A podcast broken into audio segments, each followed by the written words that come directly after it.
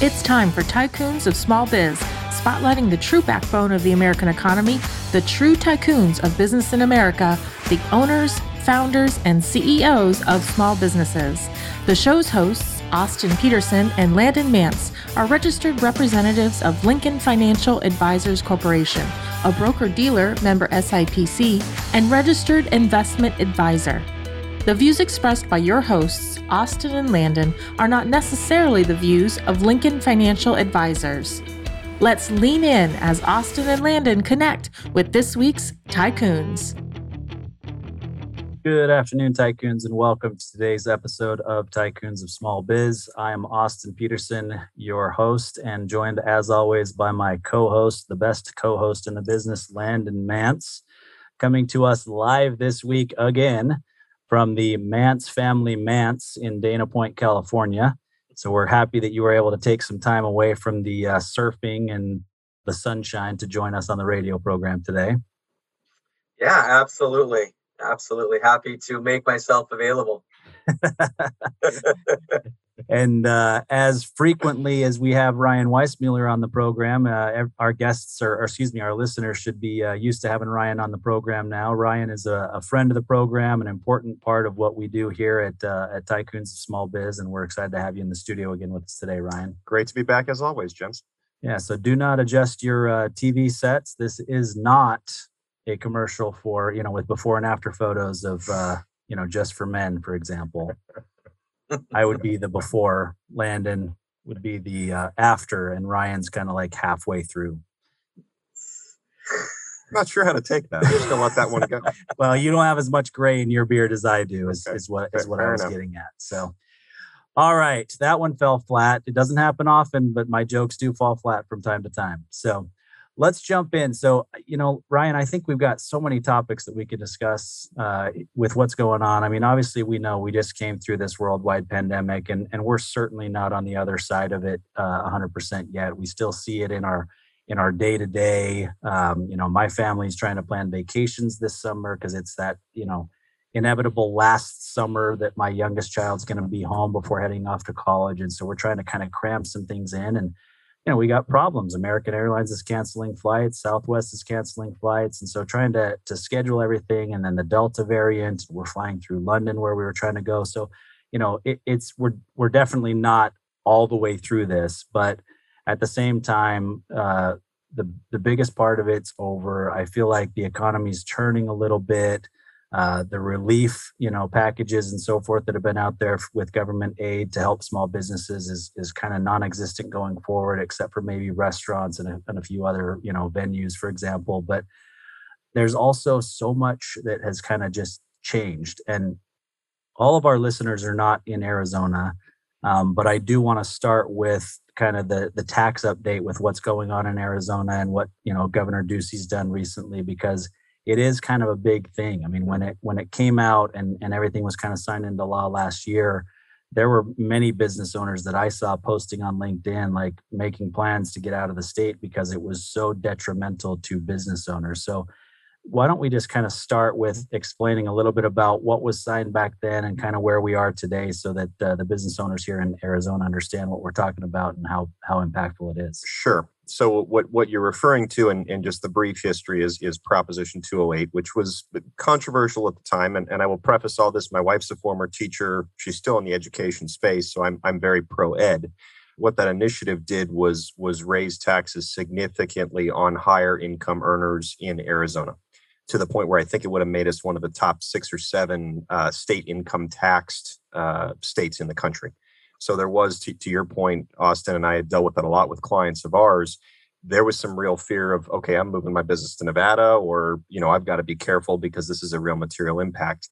So what uh, what what just signed was signed into law by Governor Ducey a, a week or two ago actually a few changes and and i would preface all this by saying talk to your individual cpa to find out exactly how this fits you because there's a lot of fine print here but i'll, I'll give you the cliff notes version effectively what it did for for 2021 was was cap the um, cap the the income tax rate uh, in the state of Arizona, so it's effectively the same as it was prior. And then they've made some fairly sizable changes to the tax code going forward in 2022 and, and thereon.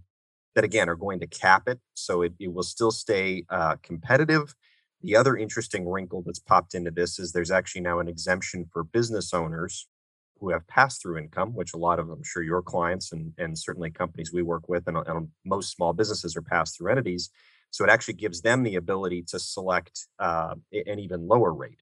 So really, what this does, I think, we'll see how the dust settles on this. You know, there, it, it tears down over the course of I think three or four years through 2026.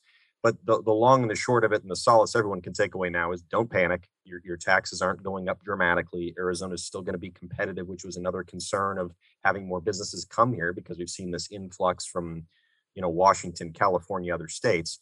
So I think on the whole for the business community, very, very, very good news. It's been celebrated in the business circles. Um, but but for the individual specifics, talk to your talk to your tax accountant as always and find out how it affects um, how it affects you and if there is any tweaking in terms of course of action you want to take yeah always good advice and you know that's the that's the thing is that arizona has I, I wouldn't say specifically necessarily under under governor ducey but he he's definitely pro business and has pushed so many things to to make businesses want to come to the state of arizona and that was when that hit, it was something that just kind of fell flat. And all of a sudden, you got business owners who were thinking, whoa, mm-hmm.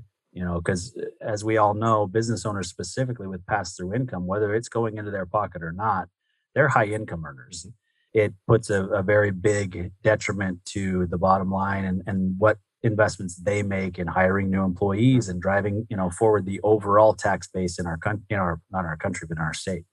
Yeah, and I and I think just in general, I mean, I had one CEO say to me basically, "Why why would I continue to take the risk?" Yeah, and so you know, the, the, the entrepreneurialism in general is a risk reward proposition. You know, yes, there can be a nice payout at the end, but there's a lot of risk that goes along with that. And so, I think just just as you said, there's a bit of a deep breath, a pause, and I think in light of still all the other disruption you're talking about, it's it's a piece of good news for the business community for for Arizona in general. Yeah. Absolutely. So now we've got to pivot. So let's get kind of the, the the tax stuff out of the way early in the program, but let's talk about taxes overall, right? Because Biden's you know put his tax proposal forward. There are a lot of things in there that have got a, a lot of people very nervous. 1031 exchanges. I talked to commercial real estate brokers and, and developers, and they're very nervous about the 1031 exchange provision that's in there. Capital gains. You know, there's a lot of things that we can kind of unpackage. So I'll I'll follow your lead, and you can talk to us about uh, what you think is is most impactful. Mm-hmm.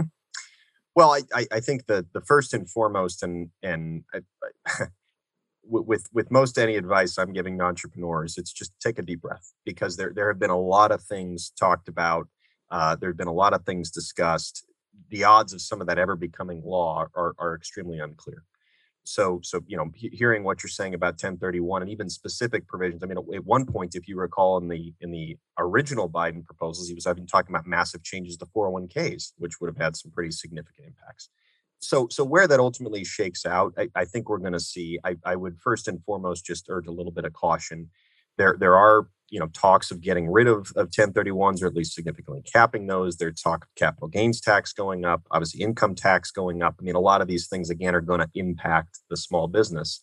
But the other thing that i would i would point to is you're not really seeing a ton get done in washington super quickly right now anyway and that's been the case for a while. Even trump's tax cuts uh, you know the the tax or Tax Cuts and Jobs Act, I think it was called. Um, it, it, took 18 months to pass, and it changed a lot from where it started.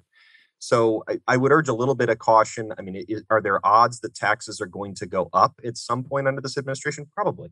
But again, looking at a looking at a trend, and I actually saw a, a fantastic piece of um, uh, imagery the other day that was a slide that was just showing what tax rates have done over the last, I think, 45 years in the in the United States. They go up, they go down, they go up, they go down but when you look at entrepreneurial production over that period of time, it really hasn't taken a sharp decline as a result. There, there's going to be, you know, the good entrepreneurs are going to figure out a way to work through this. Don't panic. Don't let it, you know, uh, cause you to uh, to all of a sudden make a massive decision differently. The, the one thing that's been interesting, and and I'll touch on this for a second. I know we were going to touch on M and A a little bit today, but we're actually seeing uh, potential buyers, PE and others, use taxes as a scare tactic to try to encourage sellers to dump their businesses. Hey, I, you know, capital gains are going to go up next year. You better sell this now and try to get some lower prices. And again, that may make sense if the price tag's big enough, but but urge some caution. Don't panic. You know, we'll, we'll see what happens. Uh, and and from everything, I mean, again, if you look at it, if you look at how slim the margin is in the Senate, the odds of a massive overhaul, I think, at this point are pretty slim. And just pay very close attention. And and again, your local CPA is is probably as good of a resource as any and how some of this might impact you directly. But don't don't hit the panic button just yet. Yeah, I think it's definitely early, right? And and you know, just because it bears repeating, we aren't giving any tax advice on the program today. Just want to make sure that that's very clear. But the reality is, it's important to know what how it could potentially affect you and, and make decisions. And you know, you talk about PE groups and, and other groups that are out there trying to, you know, use this as a scare tactic. Landon and I were on a conference this morning talking about growth and exit planning and how that is actually the case where a transaction that took place recently where for years and years and years we're talking about deferring taxes or doing anything that we can to minimize taxes and all of a sudden we do have business owners who are saying let's just pay them because I, I don't want to risk that it that they are right and that it's going to go up you know it, it likely is going to go up. Will it be as dramatic as what's proposed? Probably not. Um, but you do see that business owner taking a little bit different tact and saying you know what? Let's let's kind of take some of that risk off the table and you know i don't want to write a big check to the irs but it's probably the smart thing to do. And, and i think it, i think it goes to too and we, i mean i know we've we've all talked about this a lot because i think we see the world so similarly but it, it stresses all the more importance of having the right team of people around you you know, if, if you don't have a tax accountant that you can have these in-depth conversations with, that's feeding you some information on how something might impact you, you might want to get a new one. Um, you know, because having that right team from a wealth perspective, from a tax perspective, from a legal perspective, uh, I, I think now as much as any with with just all the potential, you know, the dust has settled on Simmons. There's a lot more dust to settle elsewhere. Having those resources, I don't think's ever been more important. Uh, and, and unfortunately, we saw through the through the pandemic and some of the real chaos, and and I know a number of companies that were burned. They didn't have the right, you know, strategic partners around them. So um, you know, seek that out, get it. You're not going to get a concrete answer on you should definitely do this, but at least understand your options and how you navigate some things. I even remember when the uh, you know the qualified business deduction first came out as parts of the part of the you know last tax bill. I mean, there was a lot of different machinations and, and different ways people were talking about things, but you were still seeing good advice from from good people. I don't think there should ever be a shortage of that. So yeah, I, I, agree. I think actually that's how you and I first met each other was a webinar that you did on qualified business deductions, and and that's how I got the uh, the intro to Ryan W, as we say. And I, I actually want to hit on the team thing, so I'm going to take that a little bit step, uh, you know, one step further, and I'm going to let Landon jump in here. But the importance of having a team is the reality is your tax person looks at things through a tax lens. Your attorney looks through things through a legal lens right? Your financial planner looks thing, through things at, through a financial lens you know? So you you put them all around the table at the same time and they can each weigh in on those aspects of a decision that you're making so that you can make the right decision overall rather than a myopic decision based on one aspect of who your main advisor should be. And that's really the importance of having a, a team a team around you but a team that collaborates together and, and is truly sitting around that table together. Could couldn't agree more. And that's a I, I think you've hit it right on the head. Having it's a team. It's always a team. It takes a village and, and I think the other the other side is you see I'm, I'm sure you guys have seen it too we see we see mistakes sometimes with entrepreneurs where if you rely too heavy on your tax CPA for example you might be very cautious or you might just be doing things for tax reasons that don't make sense elsewhere. You know if you're only thinking about long-term appreciation you might miss some things on the tax side. So totally agree with you that well-rounded advice and getting the right people I mean you know there's advisory boards there's those uh, you know those strategic partners that i think all those groups fall into but that's a that's an easy no brainer best practice that every business out there should be should be doing if they aren't already because you know the right people they're vested interest in your business um, you know that's that's not to say free advice but it's it's as close to it as you're going to get. Yeah. One last point i want to make and sorry landon you just made you just sparked this with me. So the, one important thing for all business owners to understand is that there is a big difference between tax preparation and tax planning. Mm. And if you don't have a CPA who's doing tax planning with you, and is just preparing what you bring to them at the end of the season, you either need a separate one to do tax planning, or I would recommend that you're looking elsewhere for somebody who's truly going to have a planning meeting with you to understand the impact of taxes on you personally and on your business and not just prepare what you bring to them at the end of the year. And, and now's not a bad time to start thinking about planning for you know you have more visibility so start thinking about planning for next year and i even i would even take it further beyond cpas if you don't have an insurance resource that's doing that for you if you don't have an attorney that's asking a lot of questions before they draft a document for you that's important in any of these providers to make sure you're, you're getting out and having some proactive discussions you don't need an order taker that's not going to help you because if your, your order might be wrong yeah absolutely all right man austin you uh, addressed a couple questions that i wanted to uh, to ask. So you you you, you emptied my uh, barrel a bit here, but but no, I certainly have plenty. So, plenty more. Yeah. yeah, yeah, certainly have plenty more. You know, Ryan, you you you talk about that a lot. You know, you talk about this proverbial bench. You know, making sure that you've got the right strategic advisors and partners kind of on that bench. And you know, I'm I'm curious what your thoughts are or suggestions or recommendations to owners around that because how does how does an entrepreneur how, how do you, how does he know he or she know if they have the right advisors that you know they're working with now this is not a commercial for Ryan and his team or or for Austin and myself but you know if I was to kind of describe Ryan and you know and your team at and at Fintrepid I would kind of describe you guys as these almost like Einsteins of you know important business decisions with a focus on kind of the financial side of it. You know, you're a CPA, um, you know, by by trade. I don't think you're a practicing CPA anymore. Austin and I have gotten to know you and your team and your capabilities and your thought leadership. And uh, you guys are really uniquely positioned in the market to be this this this strategic partner sitting alongside your entrepreneurs and advising them in some extremely important matters around finance and operations and and you know mergers and acquisitions. So uh, again this is not a commercial for you guys but i austin and i we know personally how good you guys are at what you do but for other for entrepreneurs out there that you know, they don't know if they've got a good team on their bench or not how do they how do they address that? What are some maybe some questions that they can ask just to to kind of do a a checkup on their team to make sure they've got the right people in place mm-hmm.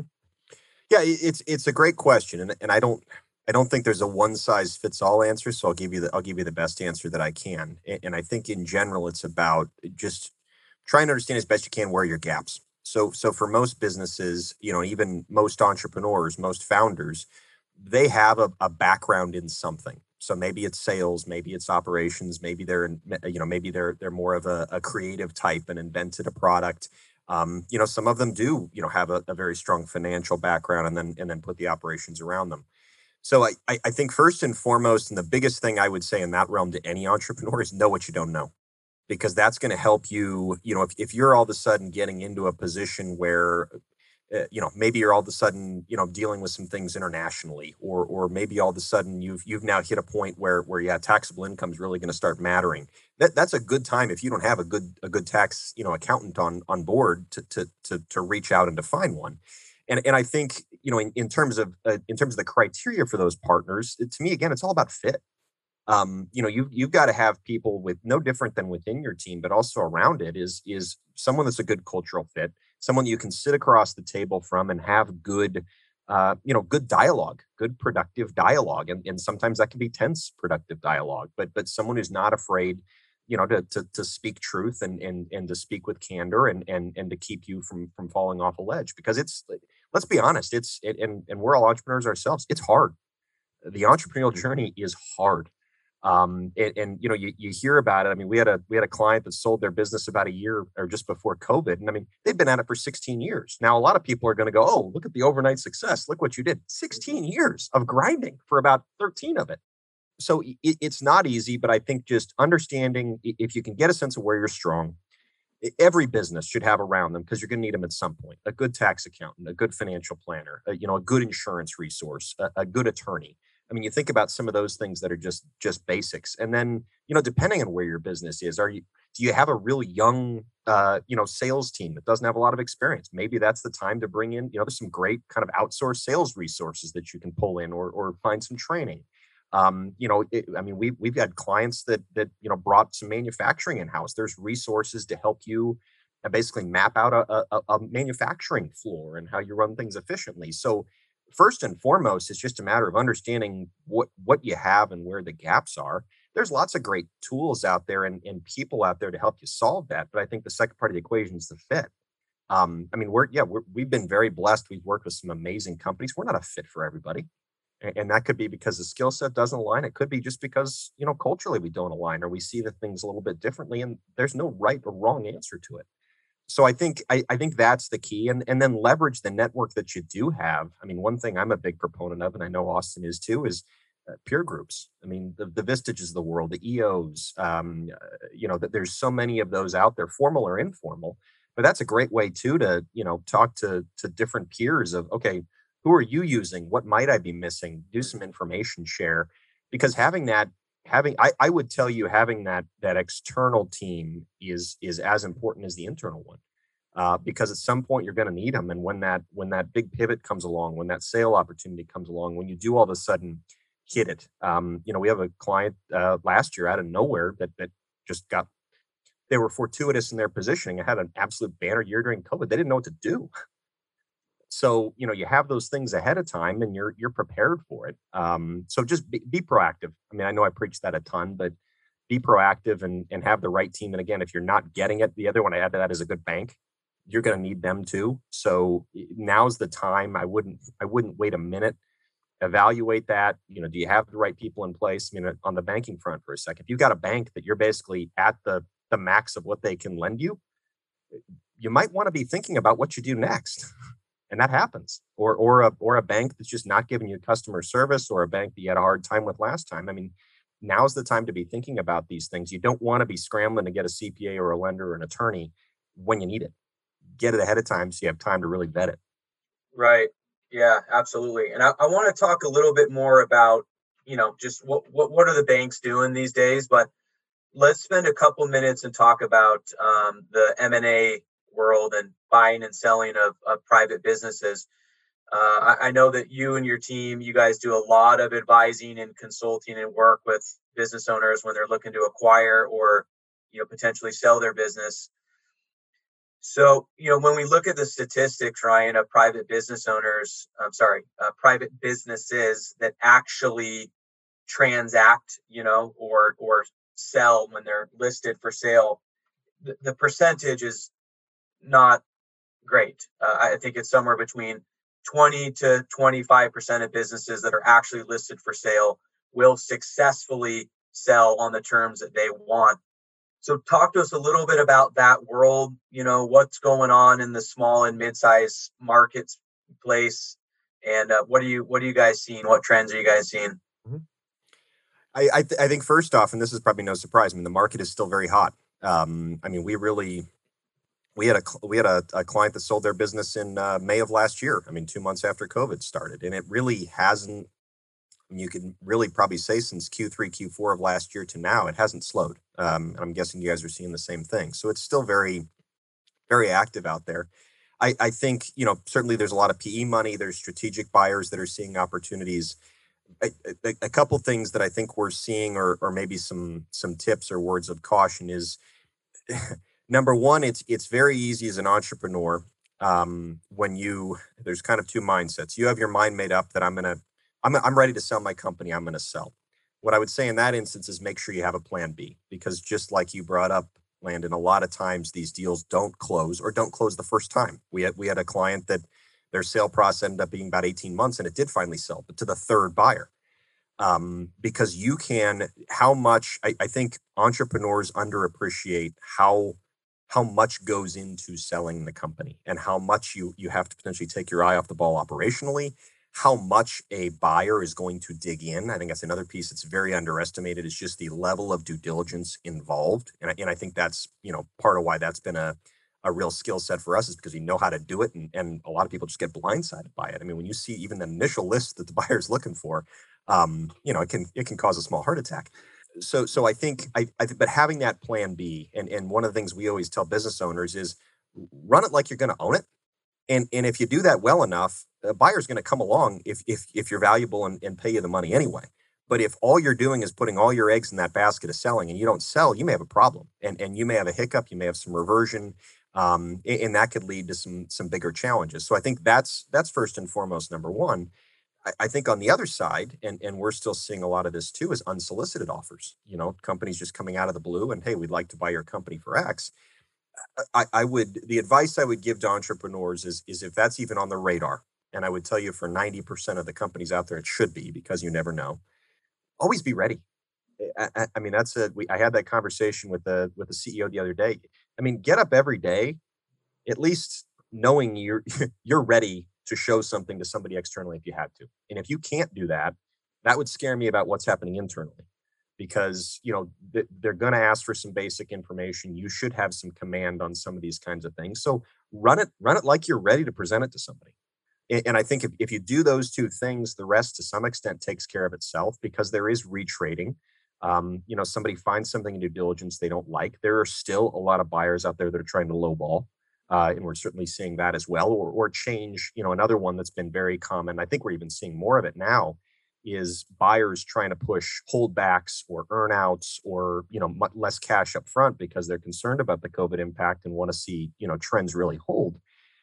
That can be dangerous and i've seen it plenty of time where you know the only money a, a, a seller ever sees is what they get up front make sure you understand that. Make sure you know are the criteria very clear um, you know if you are comfortable with that can can you truly treat that is is just upside and are you comfortable getting the cash that you you get day one because that might be all you ever see mm-hmm. i think mm-hmm. just some of those some of those surprises really take entrepreneurs off guard and and that's something we run into a lot but there's a lot of good deals to be had i mean you know I, am trying to even i couldn't even tell you the dollar amount we were involved in last year but i mean it, it's awesome to be a part of that it's awesome to see an entrepreneur realize their dream and and uh, you know get rewarded for all that risk that we took but there's there's a lot of pitfalls and frustration and lots of nights of sleep that I think um, again just being a little bit proactive you can you can avoid some of that. And and having a good attorney around you to navigate you through it having a good cpa you know both of them to look at the structure of the deal and make sure that you know you're not getting yourself into trouble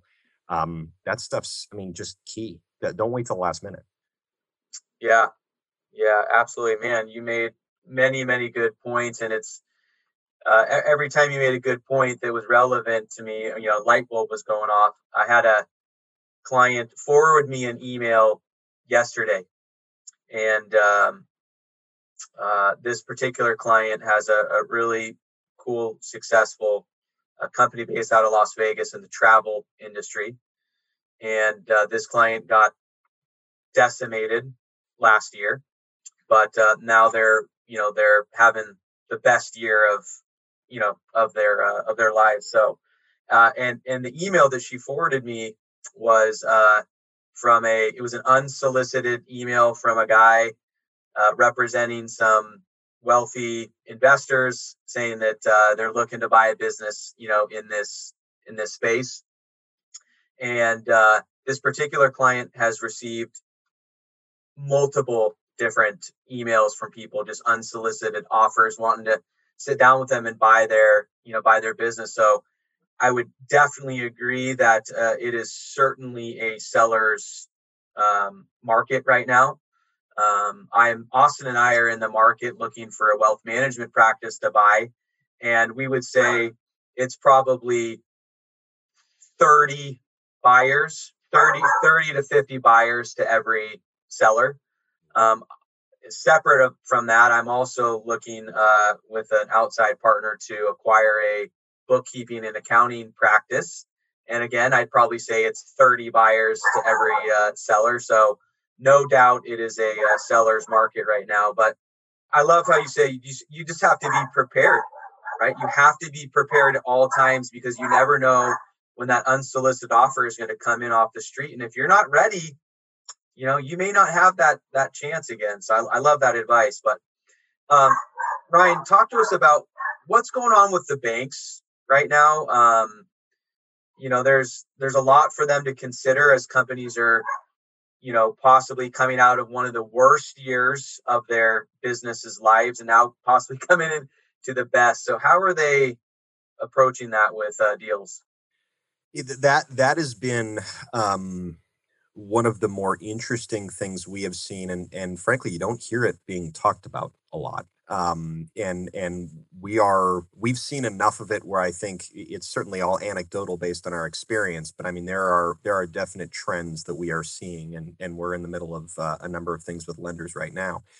I, I think one is um, they're they're not all but there are probably six or seven different ways we are seeing lenders look at the past 18 months in terms of evaluating performance.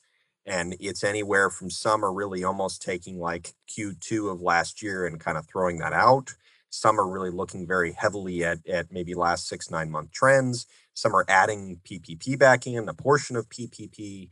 Um, you know, some are going way back and really trying to understand even, you know, 17, 18, 19. It's, it's, I, I don't think there's one set credit box on how it's um, how it's being assessed. So so the one thing we're telling business owners is if you don't know how your bank's looking at you right now, you need to, because you may not need money today, but but you know most companies have have a renewal uh, with, with with their lender or um, you know maybe it's covenant situations that you want to get out ahead of, or or maybe you just are going to need money down the road. You don't want to find out um, that you're going to have a problem, you know, or, or very early on. The other thing that's, or very late on, I should say, the other thing that's transpiring is, I, I, think, as a result of COVID, a number of lenders, and and you know, perfect example here, we saw the news with Wells Fargo where they're getting rid of personal lines of credit entirely across the bank. A lot of lenders are making decisions that they don't want to be in certain industries. You know, I know one decent sized kind of regional lender uh, has completely exited the the restaurant space. Took took it pretty hard in in COVID, so understandably so, but um, just understanding the shifting preferences of some banks and and do you still you know are you all of a sudden a great performing company in a less desirable industry as far as your bank's concerned? That may totally catch you by surprise but but it's good to to know and understand those questions because i, I there is still there is I, and i'm very confident in this there is a ton of money out there from the banking perspective uh, lenders are flush. Lenders are much healthier. They were through this entire process because they didn't have the baggage that they had back during the, the Great Recession. So there, there's money out there, there's deals to be done, but it really takes a thorough understanding of what they're looking for an ability to be able to explain your business to them and and never before have have monthly trends mattered you know thinking about i mean i'm we're, we're seeing you know really deep analysis on well what's happening with the company's customers um, you know what's happening company's vendors um, you know what what really for getting into even more granular forecasts and understanding where the company's going their underwriting is very very thorough so it, it, shouldn't be a surprise at this point. But but that's another one of those have some of those conversations today because again you, you may not have a deal that renews till the end of the year but if you know that you can plan for it you might even find boy we've got a we've got to shop for another lender you know, and, and we've got a client that's lender basically told them, you know, we're not going to renew your deal. You just don't fit in, you know, where we're going as a bank any longer. Everybody likes each other, but that's just business. Well, good to know that now when it's July, as opposed to, you know, at, at the uh, first week of December when all of a sudden we got to scramble to make something happen. Yeah. so I think, you know, a couple of points that you made that were really important there that actually even carry back over to what you were talking about with the M&A space. I mean, private equity groups have a lot of cash sitting on the sidelines too. They're constantly looking for deals. The banks have the money to lend. They're healthier than they were, you know, before, but this has shaken a lot of people and it's it's given up given banks and everybody really an opportunity to say let's kind of reassess what we're what we're doing here and where we want to go from here and we have a breath to be able to do that and they're doing that. It's obviously their right to do that, but it just brings home the importance of that banking relationship, like you said, and understanding what it is that your bank is looking for from you and whether or not you fit in that box. And if you don't, there's another bank that has the box that you need them to have. And I, and I would tell you too, just to echo it, if you are if you are a smaller mid-sized business, because this is universally asked, if you're a small and mid-sized business and you can't produce good month-to-month financials and the ability to give a bank a forecast, you're not going to get very far. Yeah, because universally that is the first thing that every single one is asking for right now. Um, so you know, know that going in, and then you know, have a good conversation and see where it goes. But uh, I mean, they they want to help you but just realize a bank's not just going to take a flyer because it, and even too, you know, you may have had two really good months all of a sudden coming out of COVID. Well, that that's probably not enough. Yeah. You know, the ba- bank's there to to they're not there to be your friend. They're not there to give you money because it's their job to give you money. They're there to manage risk and make good decisions. You've got to prove to them that you're not a risk. Yeah.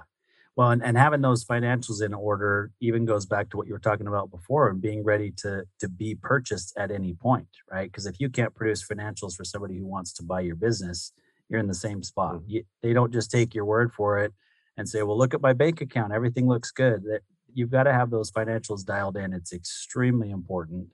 And one of the other things that actually came up during that segment that that I wanted to mention real quick is that you have to be ready as a business owner to cross that threshold. And not every business owner is ready. And so, you know, you, have got to, it's not just the financial readiness. I've got enough money in the bank and then I sell it for, for this amount and I'm going to be good. It's, am I emotionally ready to mm-hmm. let go of the reins of this business and move on to the next phase of my life? Mm-hmm. And we've got to be constantly thinking about that as business owners to say, what am I going to replace this business with? Because it, you've really lived and breathed that for the example you gave 16 years. And now all of a sudden it's time to do something different. And if you're not ready, it can be very detrimental. And you know, Landon and I and I have even cited other statistics on this radio program and with our clients that most business owners profoundly regret selling their business the day after they've sold it and it has nothing to do with how much money's in their bank it's that they they were not ready for the other aspects of selling a mm-hmm. business. And, and i do think it does go to the question though of having an idea too and it's part of what you're talking about with that planning and getting ahead of it what, what is enough?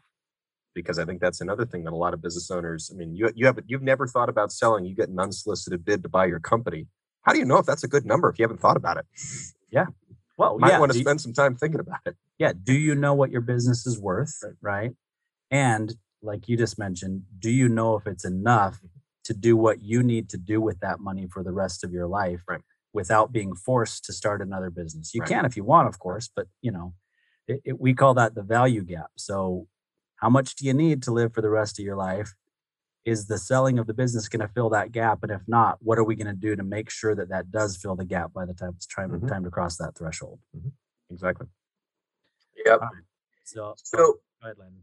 Yeah, no, I, I was just gonna say, you know, we don't have a ton of time left, Ryan. So let me let me just ask you what uh, you think would be uh, most important to talk about. So we can kind of go one of two ways. Let's either spend the next 10 minutes or so talking about, you know, some thoughts around planning for the second half of the year, or uh, which seems to be a super relevant topic these days, uh, the supply chain and or kind of the labor market I think every entrepreneur listening to this right now, um, a lot of us tend to play in the same space, the five to 50 million of, of revenue space. I think they're all feeling this this this pinch, this challenge of these either either the supply chain challenge or the labor challenge. So maybe you can spend a couple minutes talking about uh, one or both of those, but I'll kind of let you decide between those two areas and and just let, us go down one of those two rabbit holes. You you, you decide. Sure. Well I'll, I'll i'll i'll take the second but it'll actually uh, interweave a little with the first so it, it'll it'll be good. Yeah I, I mean it doesn't it doesn't take somebody paying super close attention to the news to know that that right now two problems we have are our supply chain and a very very tight labor market. You know and and i think the the the piece that we always go to and this is something i talk about with with you know our clients or just any entrepreneur having a conversation with it, it, businesses businesses is is climbing a mountain and sometimes on that mountain you're going up sometimes you're going down sometimes you're intentionally pausing at gate at base camp and there's nothing wrong with there there can be a very good reason to do any one of those three. I think the key is if you can't hire people don't stop. There's still something you can do Uh, you know, and, and and so it is a case with labor. We're, we're doing this actually with a client right now is of just relooking at what their cost profile needs to be because they're approaching it from the standpoint of our culture is going to win. We have to pay our people more. So to be competitive, to pick up market share, their margin may go down a little bit, but they're going to make more gross margin dollars by doing this and executing it properly. So so use it, you know, use it to your advantage. Because I I, think the, the labor in particular, I I see I see some folks out there using that as a little bit of a crutch or a complaint. And and I still think it's something that can be overcome. Now it's also a great opportunity to look at you know where else can you be efficient in, in, other you know in other parts i mean there are manufacturers out there if you can't get labor is it an opportunity to look at you know maybe do you look at contract manufacturing and see what that does um, you know maybe do you look at is is there some some equipment that you can go get that has much greater automation that maybe you can run it? Let's say you're only able to run at 80% of the labor capacity you want well can you find something that gives you 20% more efficiency? And, and that may solve you know solve that equation. So so I think you know two things is, is number one I would use it on the table, get your team involved, and and and really hash out okay what are all the ways we can do uh, do something given in this labor environment? Because the answer is not just put your head in the sand and hope it passes.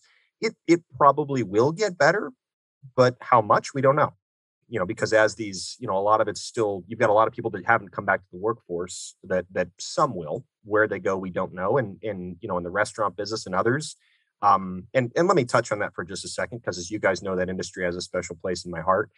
Have a little patience with your local restaurant. It's hard to get people. Food's going to come out slower. It may take you longer to get a table, but continue to support these guys because it, it's hard and they've been creamed as hard as anybody. So sorry, just had to interject that. But but please go support your local restaurant. It, it matters and we need them. But the other piece of it is is you know and this goes to the forecasting side is is plan on okay what if labor costs are just higher the rest of the year what if you have to pay your people more what if your labor costs go up 5% 10% what does that look like in your overall model and at least have that in the back of your mind of a what if because what if the answer is for the long-term success of your business you just have to accept it and figure out how to operate your business in this new paradigm well start planning um, and, and, like I said, I mean, in that one manufacturer scenario, that's exactly what they're doing. I mean, their labor cost has basically gone up two bucks an hour.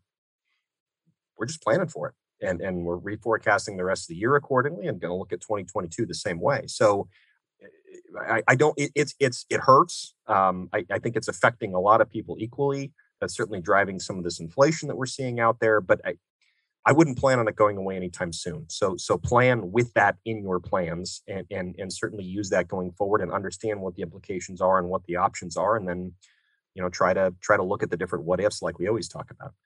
Um, shifting gears to supply chain because you asked about that and and and I would give you the same general framework I think with supply chain but but that one's interesting and we don't know how lasting some of this is going to be either.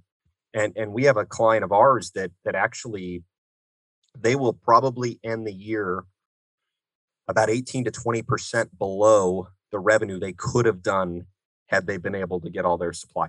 They could have sold everything that they had. They just couldn't get enough. Um, so I, I, would say the same thing from a planning perspective. So what does it look like if you've only if you only get 80% of the product you need between now and the end of the year? What what changes does that cause you to make? Do you do you cut back on marketing spend? Um, you know, a lot of companies right now are diversifying, which I would say is very smart too. You know, maybe you had two suppliers before, get four. Um, you know, look at where you're supplying from. Uh, you know, a, a, lot of companies, I think it's good best practice. We're maybe heavily reliant on China that are now China, Thailand, Vietnam, Malaysia, Mexico, even domestically.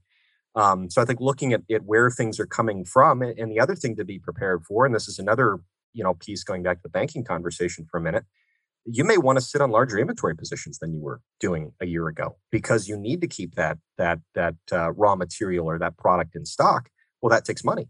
So you know that's a good opportunity to go to your bank uh, and and again have a good business case. But but whether it's a use of internal capital or going to your lender, we may need to bump our line of credit a little bit because we're going to take larger inventory positions. It's going to allow us to sell through, but it's going to assure us that we have the product we need so I, I, think getting i mean no different than planning with anything and, and right now it's supply chain and labor a year from now it's going to be something else but but put the variables on the table understand the what ifs plan around it you know take some action eh, because the, the thing i'll always say the entrepreneur is always going to win always it's it's since since entrepreneurialism began the entrepreneur always won And so if if if you're sitting on the sidelines too aggressively, if you're scared to make a move, chances are the competitor next to you is not.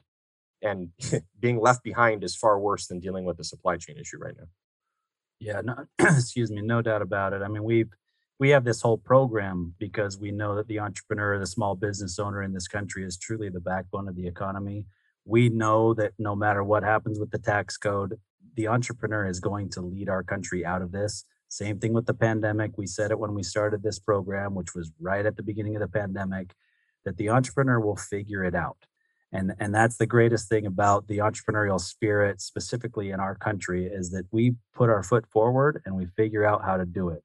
Now, we're at the end of the program here, but if I were to wrap up essentially everything that you've said today, we've covered a lot of topics, but if I were to wrap it up into a really small sentence, it's that we've got to be proactive and plan for every aspect of our business rather than reacting, mm-hmm. right? Because the reality is, you're right. You put your head in the sand about the labor, the supply chain issues, everybody else is dealing with it too. Your competitors are having to pay more in labor costs too. So if you've got to raise your prices to be able to still survive because you've got to pay your people more, your competitors are doing the same thing. So I, I, think sometimes we get too worried about, oh, I can't raise my prices because my business will go down. But we've got to understand the the macro picture and that it's not just us dealing with it, it's everybody, and it's okay to make adjustments midstream. I, I think that's that's very well said. And the only piece that I would add on to that is have a little perspective too. I mean, it, chances are few entrepreneurs went unscathed over the last 18 months. Look what you already got through. I mean, you, you, you overcame the boogeyman that was COVID. You can handle labor or supply chain or the next issue that's going to be thrown at you because I would tell you, even if their financials don't show it, a lot of businesses are much better off today than they were two years ago because they are more sustainable. They're able to weather these storms. Um, I, I, I have the utmost faith in the entrepreneur. It's it's going to be it's always a roller coaster, but um, again, the entrepreneur is always always going to win. That's not going to stop. Yeah, yeah. And they they took the opportunity to examine their business a little bit mm-hmm. more, make some changes that were needed all along the way, but they didn't take the time to do it before, and and they were kind of forced or given the opportunity to do it this time. Mm-hmm. So, well, Landon, close us out. You're the you're the uh, show closer. You got to bring in the heavy hitter to you know take it all the way home. so you know, Ryan, Austin and I we're we're planners, right? That's that's that's kind of that's what we do. You are obviously a planner. A lot of business owners, that's just not necessarily something that comes naturally to them, right? So we we've sat here and in in my opinion, you guys probably agree, we've had a super productive uh, a great conversation, and a lot of it's been around around planning. But for the entrepreneurs that are listening to this, they're going, you know, they might be going, "That's that's great, but I just I don't have time. You know, I don't have time to do that stuff. I don't have time to plan for all these different things that you guys have have talked about." So, for that entrepreneur that might be saying that right now, what advice would you would you give them so that they can start to uh, be a little bit more proactive in some of this stuff that we're we're talking about. I, I, know you only got about a minute or two to answer, but oh, you're fine. Go ahead, please. I, I I think I think the best piece of advice that I would say, one of my favorite quotes, there was a world-renowned um, mountain climber that that he was stuck in a blizzard on on a mountain in the Himalayas or Nepal or somewhere, and they asked him, "How'd you do it?" He said, "I just took the next three feet." And then the next three feet and the next three feet. And I three footed my way all the way to the top. Bite it down to chunks. I, I, I think a lot of people, there's this misconception that planning is you got to sit in a conference room for a week and lock the doors and, you know, you're, you're, you're expending all this brain power. Quite simply, at the core of planning, understand what moves the needle in your business. If you understand what moves the needle and, and what, what threats are out there in front of you, that's a pretty good place to start. Work from there um, you know, get the team involved. It doesn't have to be something scary, but I would tell you, you know, it's one of those things. You, t- it's it's gotten a bit cliche, but working on the business, not just in the business, especially after COVID, I, I don't think you have a choice. And, and the other thing I would say is, to to my point earlier, your competitors probably doing it. So you know, you don't need to have the the world's best plan that's totally baked out with a nice, pretty bow on it, but take some time, think, understand what could happen, have something on paper, because the alternative is scary. Um, and, and, if you haven't thought about what happens, um, eh, eh, you know, think of it no different. I mean, you don't necessarily, when you go to get in your car, think about the 20 ways that you're going to get from point A to point B. But what if, what if as you're leaving the house, you find out that there's a really bad accident on the way? Well, you're going to go around that accident or figure out another route. It's because you knew it was there. That's what planning is. Know know what the other routes are to get where you're trying to go. Know what that end goal is, and just put a little forethought into it, and and do it in small chunks. You'll be better for it, and and you get better and more efficient as you go. It, it's not easy, but it's essential. Yep, absolutely. And just to be clear, if somebody is listening to the show right now live, or you know they're going to listen to this recorded here sometime in the future, all this stuff that we're talking about can you and your team are are you guys i mean is that what you guys do? Are you in a position to help entrepreneurs with a lot of this stuff that we've been talking about? It's it's certainly what we do on a, on a regular basis but the other thing i would say you know go to our website. I mean by all means if it's questions i mean i have a lot of entrepreneurs that reach out to me all the time. I'm i'm always i do this because i love the entrepreneur and i'm just fortunate to get paid to do what i love always happy to have conversations if we can point people in the right direction. There's lots of great resources out there. Again, the Vistages, the EOs, those peer groups. We're always looking for good companies that we can help, but there's a lot of different options, and certainly anything in my that I or my team can do, even just to point somebody in the right direction. We're always happy to do that. I, I just want to see this entrepreneurial community get get better, stronger, more sustainable. So uh, anything we can do towards that end, we're we're all in and committed. Yeah. Well, we we sure pre- we sure appreciate you coming on and sharing all your uh, thoughts and suggestions and considerations. Uh, for those people that do want to track you guys down, Ryan, and just pick your brain, have a conversation, buy you lunch. I mean, whatever. How do they? What's the best way for them to track you down? Sure. I, I would encourage everyone go to our website, uh, Fintrepid, uh, F I N T R E P I D solutions.com. Um, we've got blogs we put out, lots of lots of content you can get to there. Um, you know, my contact info, so certainly feel free to connect with me. Connect with me on LinkedIn. We, we put a lot of uh, a lot of content out there as well, and uh, those are probably the two best options. Excellent. All right. Well, Ryan, again, really, really appreciate uh, everything you do for the for for the show, for the entrepreneurs in the community. And uh, yeah, we look forward to having you on the show again in a few months, my friend. Look forward to it. Thanks, guys. Thanks, Ryan.